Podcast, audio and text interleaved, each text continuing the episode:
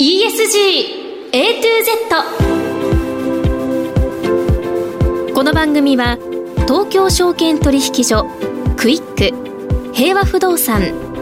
日本経済新聞社の提供でお送りします。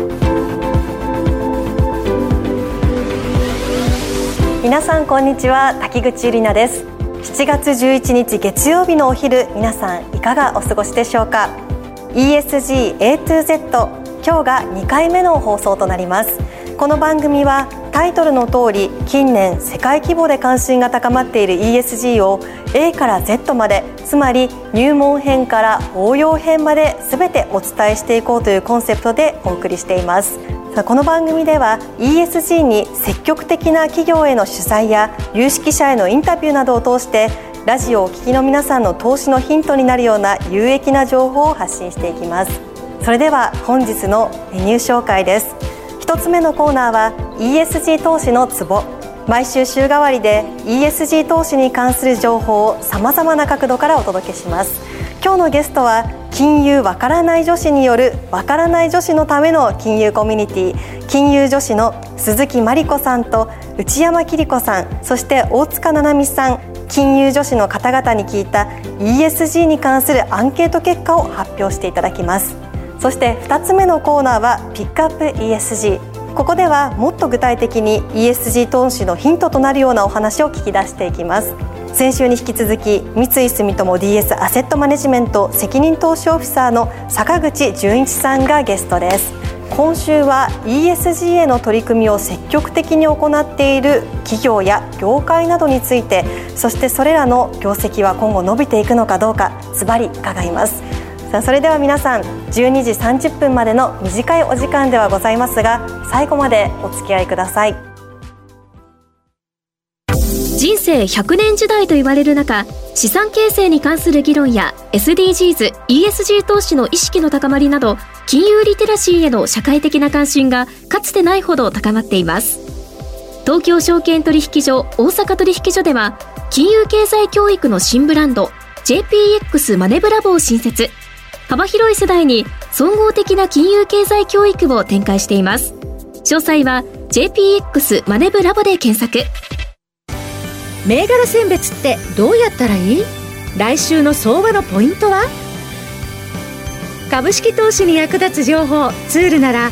クイックマネーワールド。マーケットのプロが予想したデータで銘柄探しもできる。プロがチェックする情報も見られる。オンラインセミナーも毎月開催中。マネーはで検索して会員登録しよう。ESG 投資のツボ。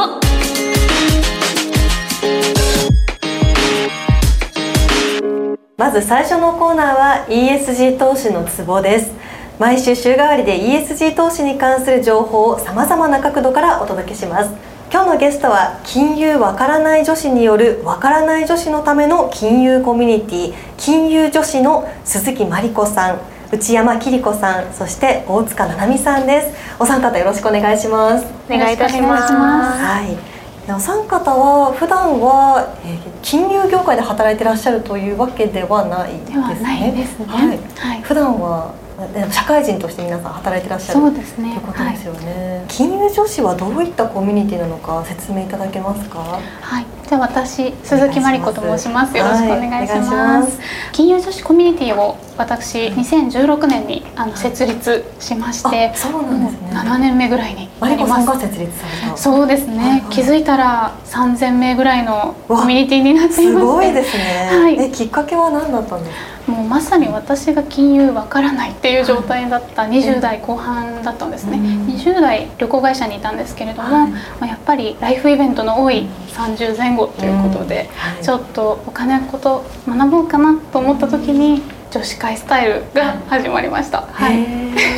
そこからじゃあ3000名規模で、はい、そうですね、はい、今日本橋この茅場町兜町であのほぼ毎週女子会っていう形で勉強会を開いてます。うん今日兜町からねお届けしてるわけなんですが、はい、じゃあ実際どんなことをやってらっしゃるんでしょう？はい、はい、金融女子編集部の桐子と申します、はい、私たちあの編集部というチームがおりましてあの主体となって週に1回オフラインでしたりとかオンラインで女子会を開催しております。はい、はい。で基本的にはお金にまつわることのテーマにはなるんですけれども、まあ、限らずあのライフスタイルだったりとか働き方だったりとかっていうことをテーマに女子会をしております。あ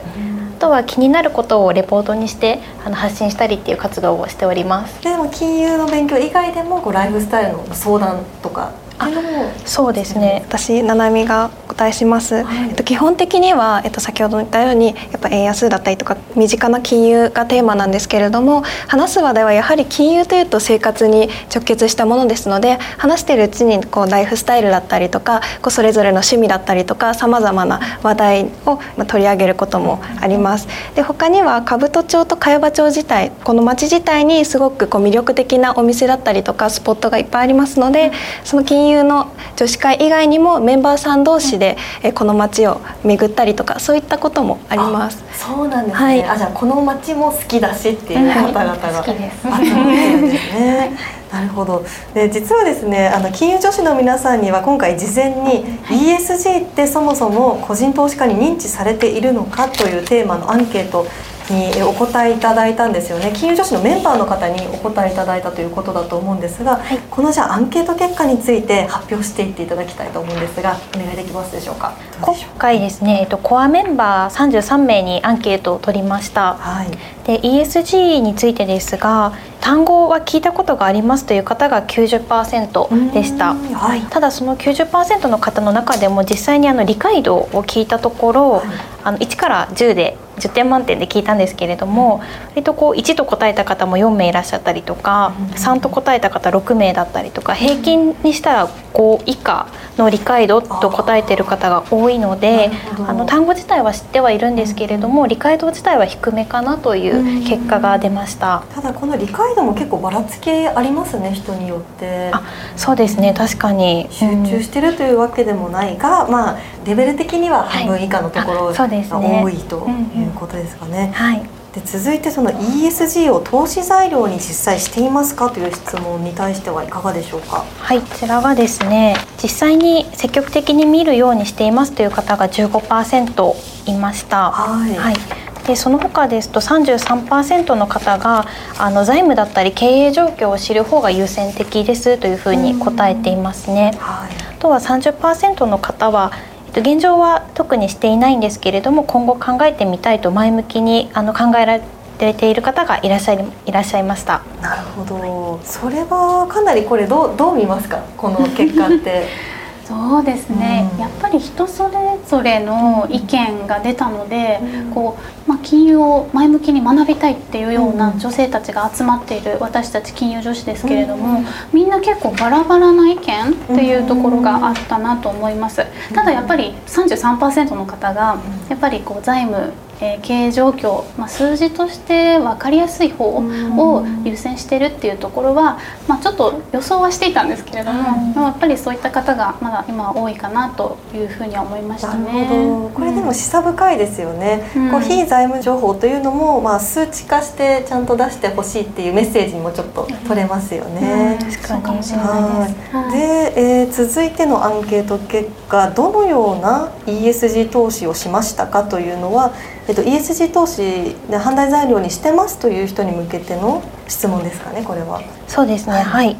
実際にあのメンバーさんの声でいくつか上がっているものがありまして、はい、SDGs の17の目標の中で質の高い教育と気候変動についての目標に対する取り組みをしている企業に投資していますという方もいらっしゃいました。はい、あとは財務情報を重視しつつ自分の趣味に関連していたりですとか、うん、客観的に見て大きな大事なポジションに女性が活躍しているでしたり、うん、まあ、若手の従業員を大切にしているという点を評価してとあるゲーム会社にの個別株を買ったという方もいらっしゃいます。うん。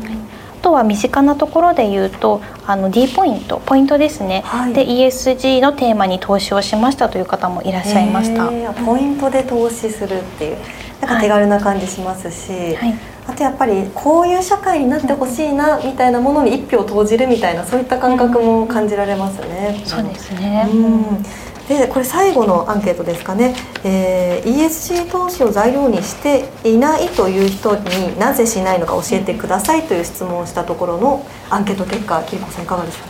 はい。今回していないとか答えた方が6割いたんですけれども、まあ、そもそもまだ投資自体を勉強中というメンバーさんも多いんですけれどもそれ以外の理由ですとまあ、こうお財布にいいことと社会貢献が両立するのかという疑問があるっていうことでしたりとかあとは本当に ESG の観点で投資をすることが社会貢献につながるのかな、あとどうやってそれをこう測るのか最終的に測っていくのかっていうところもあの不透明ということで疑問に感じられている方がいるようです。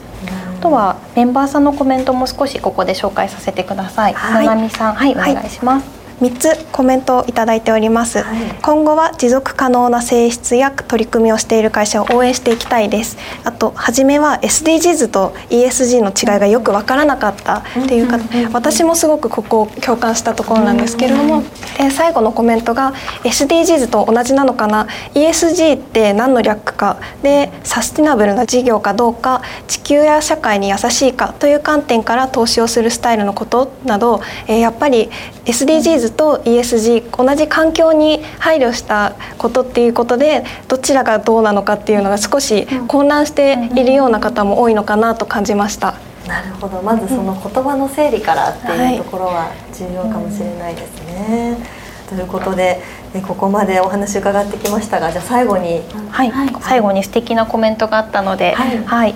メンバーさんからなんですけれども利益を追求する投資手法はあの難しそうですけれども ESG 投資という観点であれば企業や自分の信念をベースに考えられそうなのである意味投資の本質のような気がしますというコメントがありました。はい先ほどのような疑問点が少しクリアになるとあの一歩踏み出す方が増えるような気が私はしております。はい、すごいいいコメントいただきましたね。はい、なのでやっぱり単語の優しさというか、ちょっとやっぱり ESG っていう単語自体もちょっと、まあ、分かるは分かるんですが、略語ですし、なんとなく SDGs にもなんか近いですし、金融の単語ってとてもこう、まあ、難しいものが多いので、ちょっと優しい単語のレッスンから、企業の皆さんには、あの資料のアップデートお願いしたいななんて日本だとこうアルファベットにするからこそ流行るみたいなところありますけど、でもその実態が何なのかっていうところから離れてしまいそうなところあるので、うん、ぜひ金融女子さんの活動これからさらに期待しております。さあここまで金融女子の鈴木真理子さん内山桐子さん大塚七海さんにお話を伺いました。またぜひお越しください。ありがとうございました、ありがとうございました。7月平和不動産は創立75周年を迎えました。証券取引所ビルのオーナー企業として生まれた平和不動産。現在はサステナブルなまちづくりに貢献する金融を支えるまちづくりに貢献するなどまちづくりに貢献する会社として挑戦飛躍していきます東証プライム市場上場証券コード 8803ESG を重視し多様性と可能性の平和不動産にご注目ください。毎週金曜夜更新。和島秀樹のウィークエンドストック。私和島がファンダメンタルズで注目銘柄分析。福永博之がテクニカルでマーケットを徹底検証。さらに注目イベントの解説や皆様からの個別銘柄リクエストにもお答えします1週間のマーケットトピックが丸分かりで月額税別476円。詳しくはウィークエンドストックの番組ホームページをご覧ください。当たったら褒めてね。ピックアップ ESG さあここからのコーナーはピックアップ ESG ラジオの前の皆さんの ESG 投資のヒントとなるようなお話を伺っていきます第2回目の今回も前回に引き続きですね三井住友 DS アセットマネジメント責任投資オフィサーの坂口純一さんにお話を伺います。坂口さんよろしくお願いします、はい、よろしくお願いします。前回は ESG 投資の基本について伺ってきましたけれども企業側の意識がかなり前向きに変わっているというお話はよく分かったんですが国であったり地域業種によってこの ESG 投資に対する姿勢に差があるとも伺ってますがこれ積極的な国や地域であったり業種というのはどのあたりか伺えますか？はい。えー、取り組みが先行しているのはやはり欧州ですね、はい、これは法律規制を導入して流れを作ろうとしているっていうことが背景にあると思います。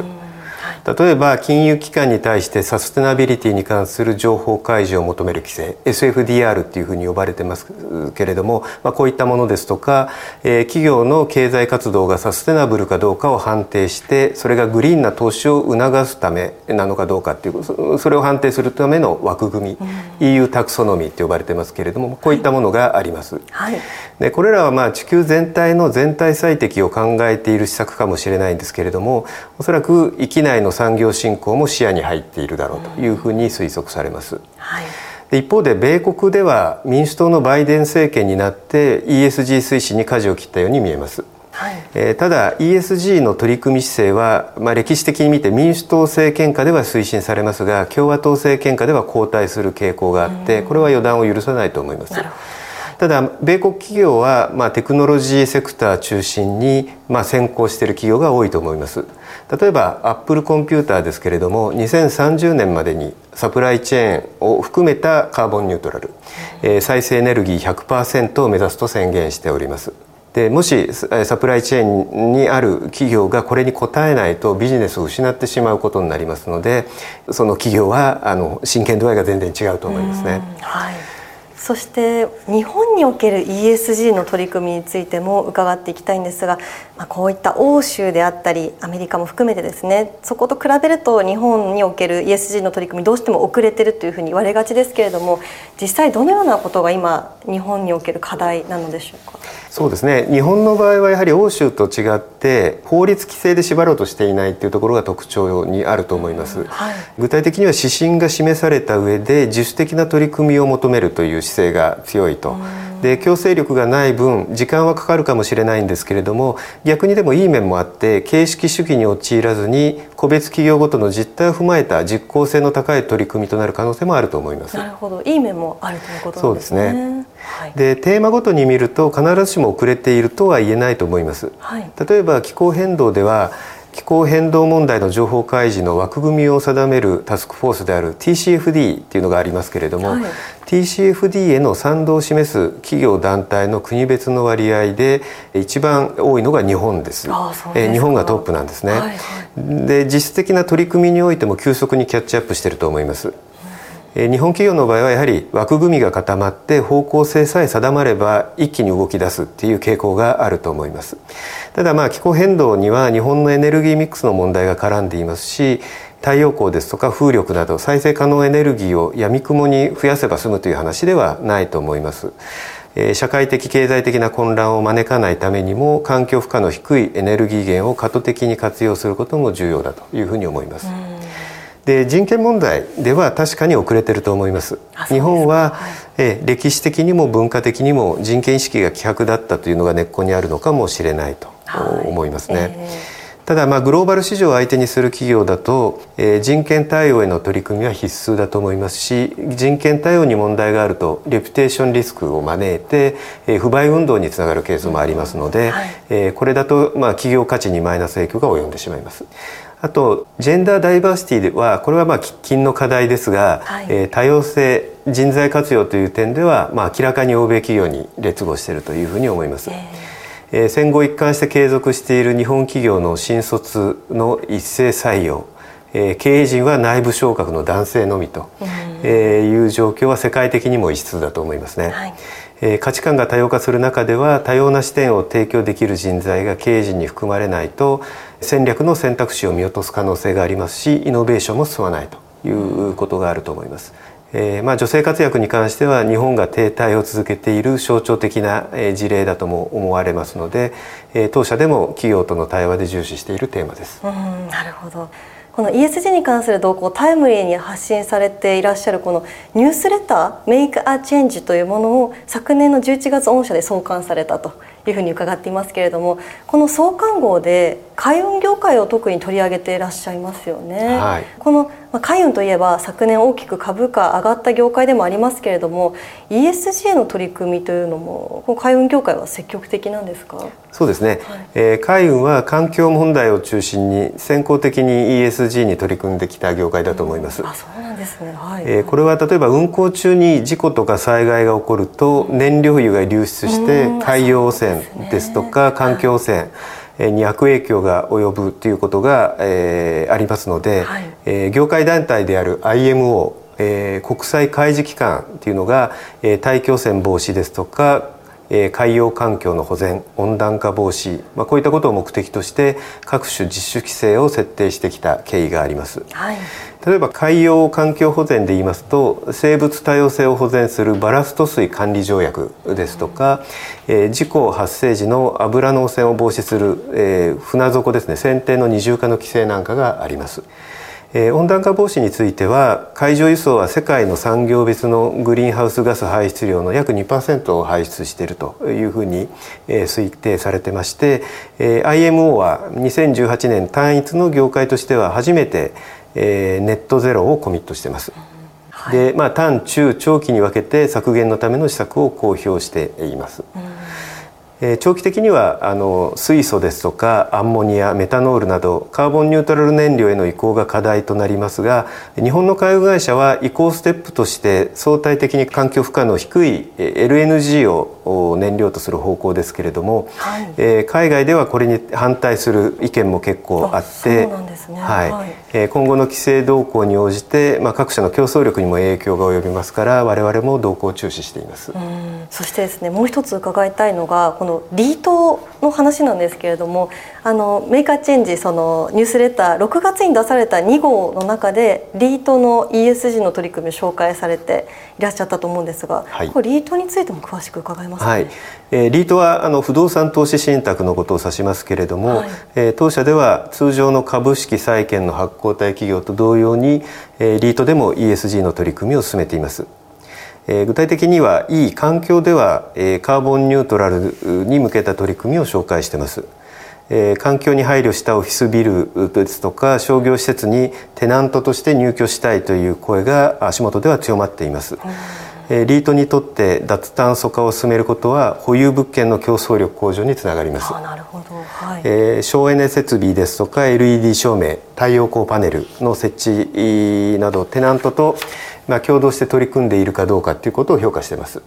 はいえー、S ですね社会ではえー、これちょっと特殊なんですけれども、はい、テナントに、えー、クラスター爆弾などの非人道的兵器の製造に関係しているテナントがいないかどうかっていうのをグローバルで調査しています。なるほど、はい、で、えー、結果は21社該当があったんですけれども、はい、まあ、テナント収入に占める割合が5%を超えてなかったと。もしこれ超えてた場合ですね投資抑制する方針でしたあだったんですけれども、まあ、最大でも2%弱だったので、まあ、投資制約はしないことに決めてます。うん G ガバナンスではあのリートとそれを運用する運用会社で役職員を兼務するケースを調べて利益相反の観点で問題があれば議決権行使で役員選任に反対行使しています。当社のリート運用チームでは、えー、投資対象となるリートに独自の ESG スコアをつけて、えー、投資リターンの向上を目指しています。はい、ありがとうございます。そして実際御社の運用担当の方というのは ESG に関して投資先の企業とどんな対話を行っていらっしゃるんですかね？はい、はい、ESG の課題はそれぞれの企業によって異なりますので、えー、対話前にその企業の抱える課題を特定して対話のアジェンダを設定します。でまあ、やはりあの対話がうまくいくかどうかっていうのは対話前の十分な事前準備リサーチが必須になります。はいはいで実際の対話の場面ではやはり投資先企業とですね相互の認識を共有しながら信頼関係を構築することから、えー、始めます。でその上でその企業の実情を踏まえた解決策を議論してそれぞれの対話テーマごとに進捗度合いに応じて8段階のフェーズ管理っていうのを行ってこれを対話後にデータベースに入れてですね投資判断に活用しています。で対話はまあ1回で完結するものではなくてこのデータが次回の対話のベースになります。あと、まあ、対話後に、えー、企業側に対話内容に関するアンケートを依頼することもあって、えー、当社のエンゲージメント力向上につなげています。で従来はですねガバナンス構造をテーマとするエンゲージメントが多かったんですけれども足元では環境社会をテーマとする対話が増えてまして、昨年度は、ねえー、気候変動に特化したエンゲージメントを含めて244社と気候変動のテーマで対話を実施しました。はい